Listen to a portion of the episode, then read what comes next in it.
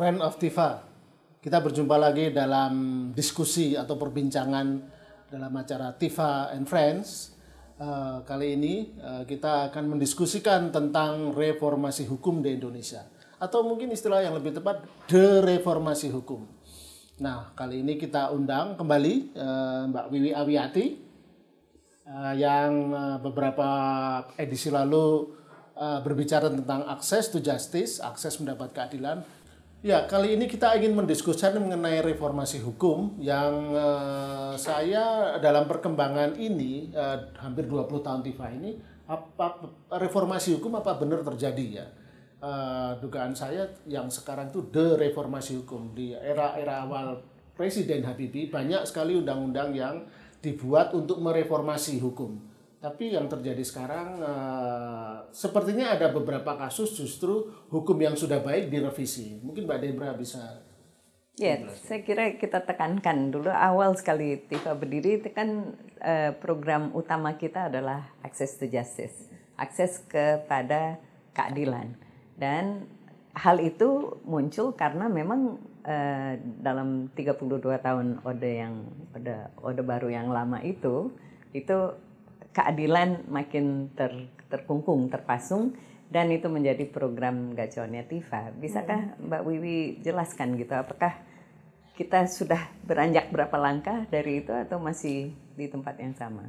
Apakah reformasi tercipta, terjadi? Reformasi hukum. Reformasi apakah reformasi hukum. khususnya reformasi hukum uh, tercipta atau terjadi gitu ya? Kalau kemudian kita ambil titik poinnya adalah tahun 98 gitu ya, di mana masa yang terjadi adalah perubahan masa uh, orde baru ke orde reformasi katanya, ya banyak hal yang sudah terjadi gitu ya, dan sebagai masyarakat sipil tentunya saya mensyukuri sekali dari proses di masa transisi dan apa yang ditinggalkan sampai saat ini. Ditinggalkan sampai saat ini. Kayaknya udah kayak nggak ada lagi gitu ya. Tapi seperti Mas Lukas bilang, dereformasi. Mudah-mudahan sih enggak ya Mas ya. Tapi kalau saya lihat dari proses itu, tentu dari perspektif masyarakat sipil eh, banyak hal yang udah muncul. Mungkin tadi eh, yakinlah Mas Lukas bisa menguraikan banyak hal tuh ya. Tadi Mas Lukas eh, sempat menyebutkan tentang adanya uh, undang-undang pers, undang-undang kebebasan informasi publik, partisipasi penyiaran. publik, uh, undang-undang penyiaran gitu. Jadi saya pikir uh, ini adalah uh, wadah dan sarana yang memberikan jaminan kepada masyarakat sipil untuk bisa melakukan kegiatan dan memenuhi hak-hak uh, sipil politiknya. Saya pikir gitu ya. Hmm. Kemudian juga ada uh, pemilu yang lebih demokratis, hmm. uh, kemudian juga uh, saya pikir tidak pemilihan sedikit, presiden langsung, pemilihan presiden langsung, ke pembentukan lembaga-lembaga yang uh, menjaga demokrasi itu sendiri, Mahkamah Konstitusi, Komisi Pemberantasan Korupsi, hmm. uh, Ombudsman Republik Indonesia, Komisi Yudisial.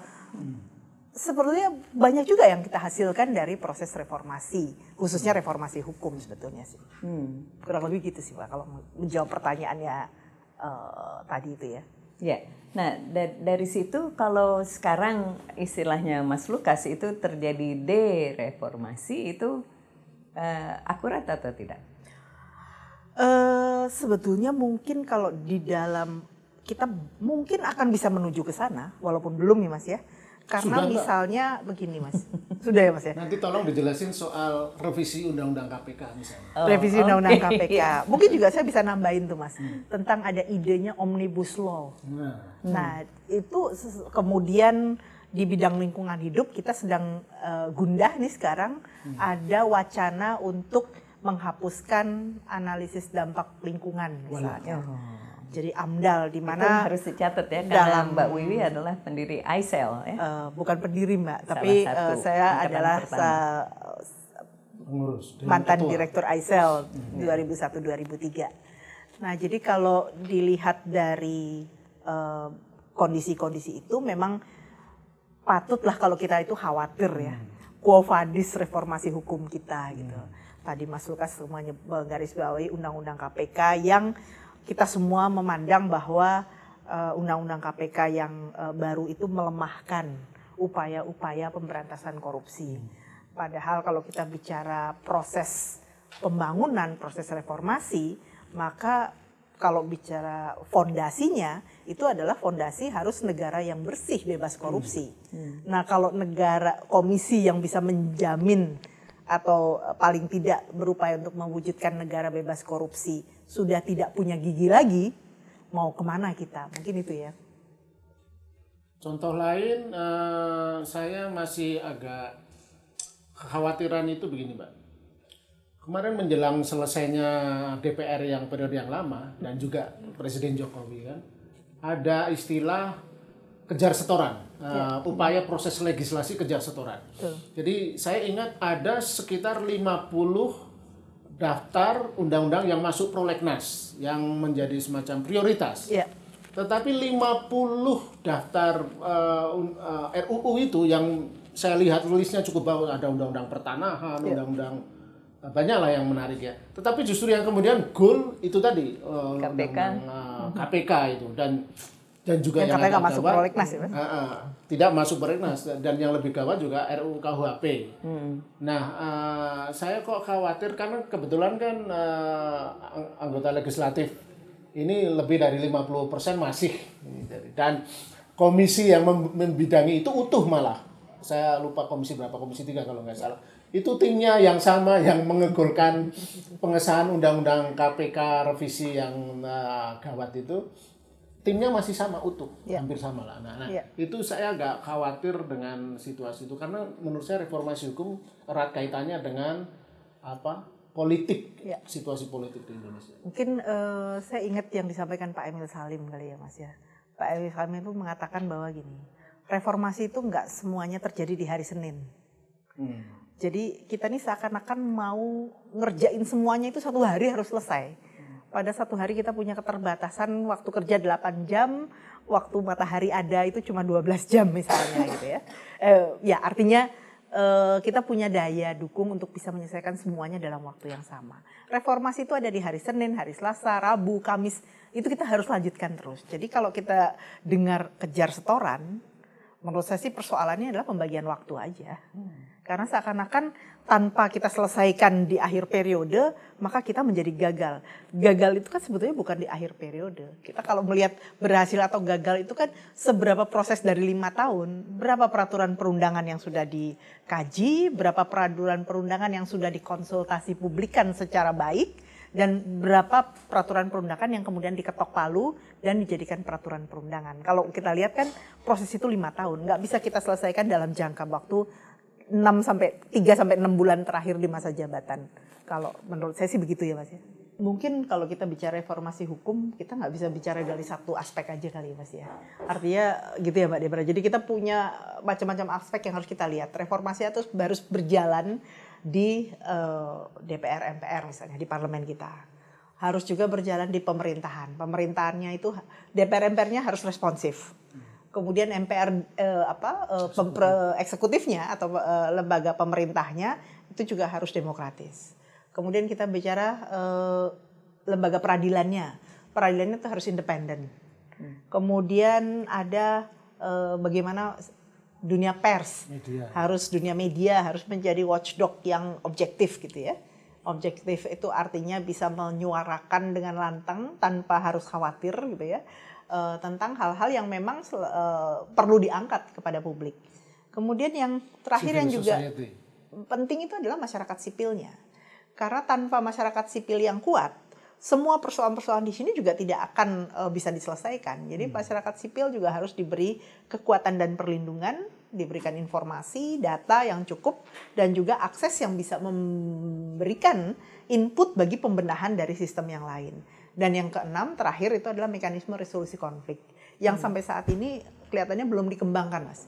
Jadi Indonesia lebih banyak mengenal resolusi konflik itu adalah kalau nggak ribut itu kemudian pilihannya adalah pengadilan. Padahal jalur-jalur lain itu banyak yang bisa dikembangkan. Hmm. Misalnya bagaimana tentang uh, mediasi di desa, bagaimana proses penyelesaian-penyelesaian di luar pengadilan yang juga bisa direspek menjadi bagian dari proses penyelesaian sengketa. Itu belum uh, berkembang dengan baik.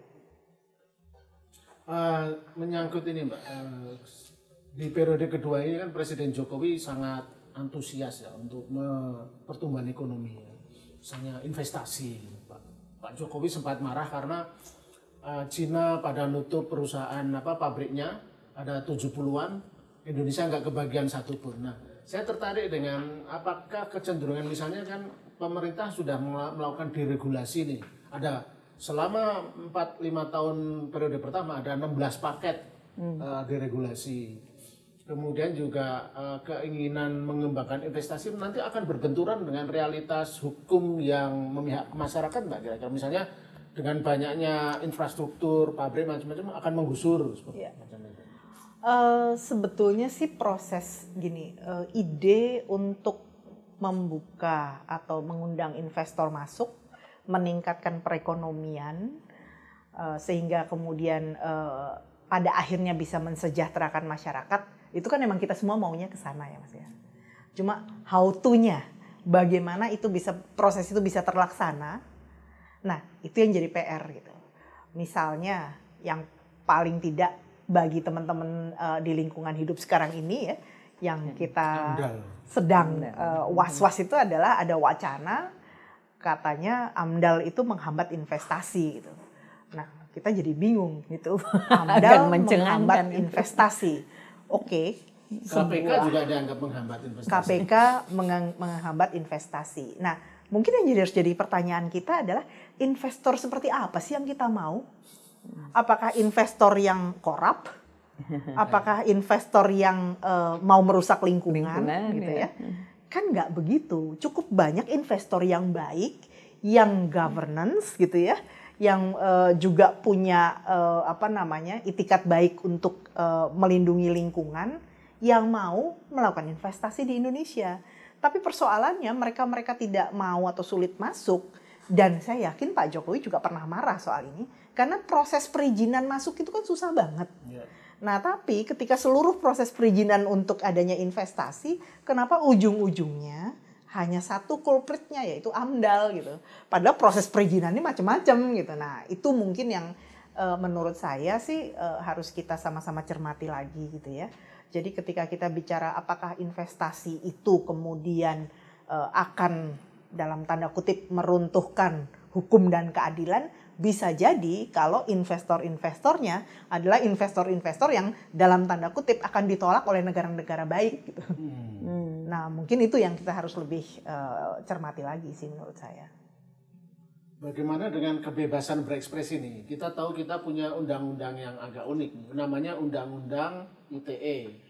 Undang-undang untuk mengatur transaksi elektronik sebenarnya. Awalnya ya. Awalnya, tetapi undang-undang ini tidak pernah setahu saya tidak pernah dipakai untuk me, apa di enforce diberlakukan untuk orang-orang yang menyalahgunakan transaksi elektronik. elektronik. Tapi yang sering dipakai justru untuk menghukum orang yang berekspresi, terutama menggunakan media sosial.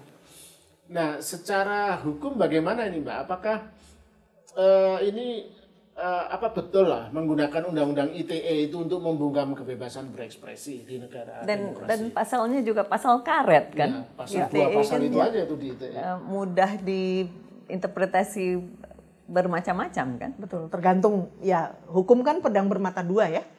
Artinya tergantung siapa yang uh, menggunakannya. Tapi uh, menurut saya saya setuju banget gitu kekhawatiran terhadap undang-undang ITE. Kemudian sebetulnya kembali lagi undang-undang itu kan benda mati ya.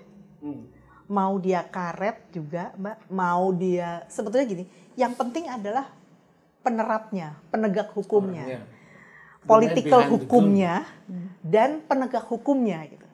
Artinya undang-undang ITE akan menjadi sangat baik dan menolong kalau kemudian tidak digunakan oleh para penegak hukum menggunakan pasal-pasal yang ada, menginterpretasikan pasal-pasal yang ada untuk tujuan tertentu yang dalam hal ini merugikan masyarakat, misalnya begitu gitu ya. Nah, jadi persoalannya adalah apakah persoalan undang-undangnya, persoalan aturannya, yes ini memang bermasalah. Tapi kalau ini pun diperbaiki, andai kata politik hukum dan juga penegak hukumnya masih seperti ini, mau sebagus apa pun undang-undangnya, itu nggak akan bisa ada perubahan, mas. Nah, jadi buat uh, saya adalah reformasi hukum itu tidak hanya reformasi peraturan perundangan, tetapi juga reformasi kelembagaan hukum, reformasi aparat penegak hukumnya, dan reformasi masyarakat yang juga harus uh, menjunjung tinggi hukum gitu ya, hukum yang baik tentunya. Ya, ini pertanyaan terakhir sebelum ditutup nanti oleh Mbak Debra.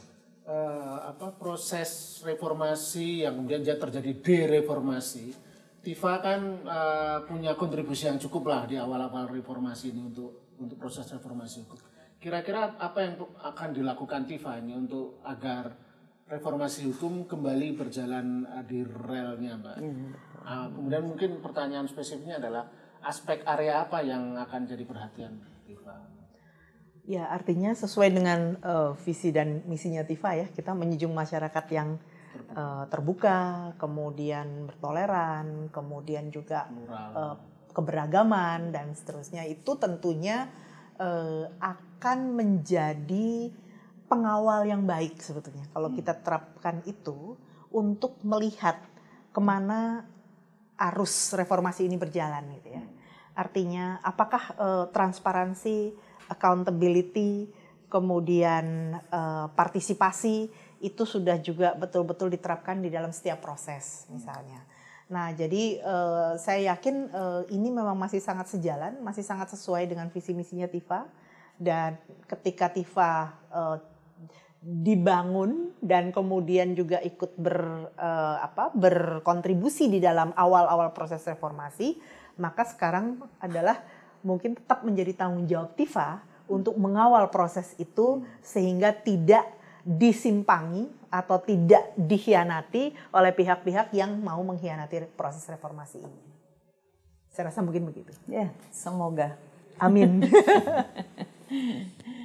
Friends of Tifa, demikian percakapan kita kali ini. Mudah-mudahan kita jumpa di lain kesempatan dengan percakapan yang sangat menarik yang sama. Sampai jumpa. Terima kasih.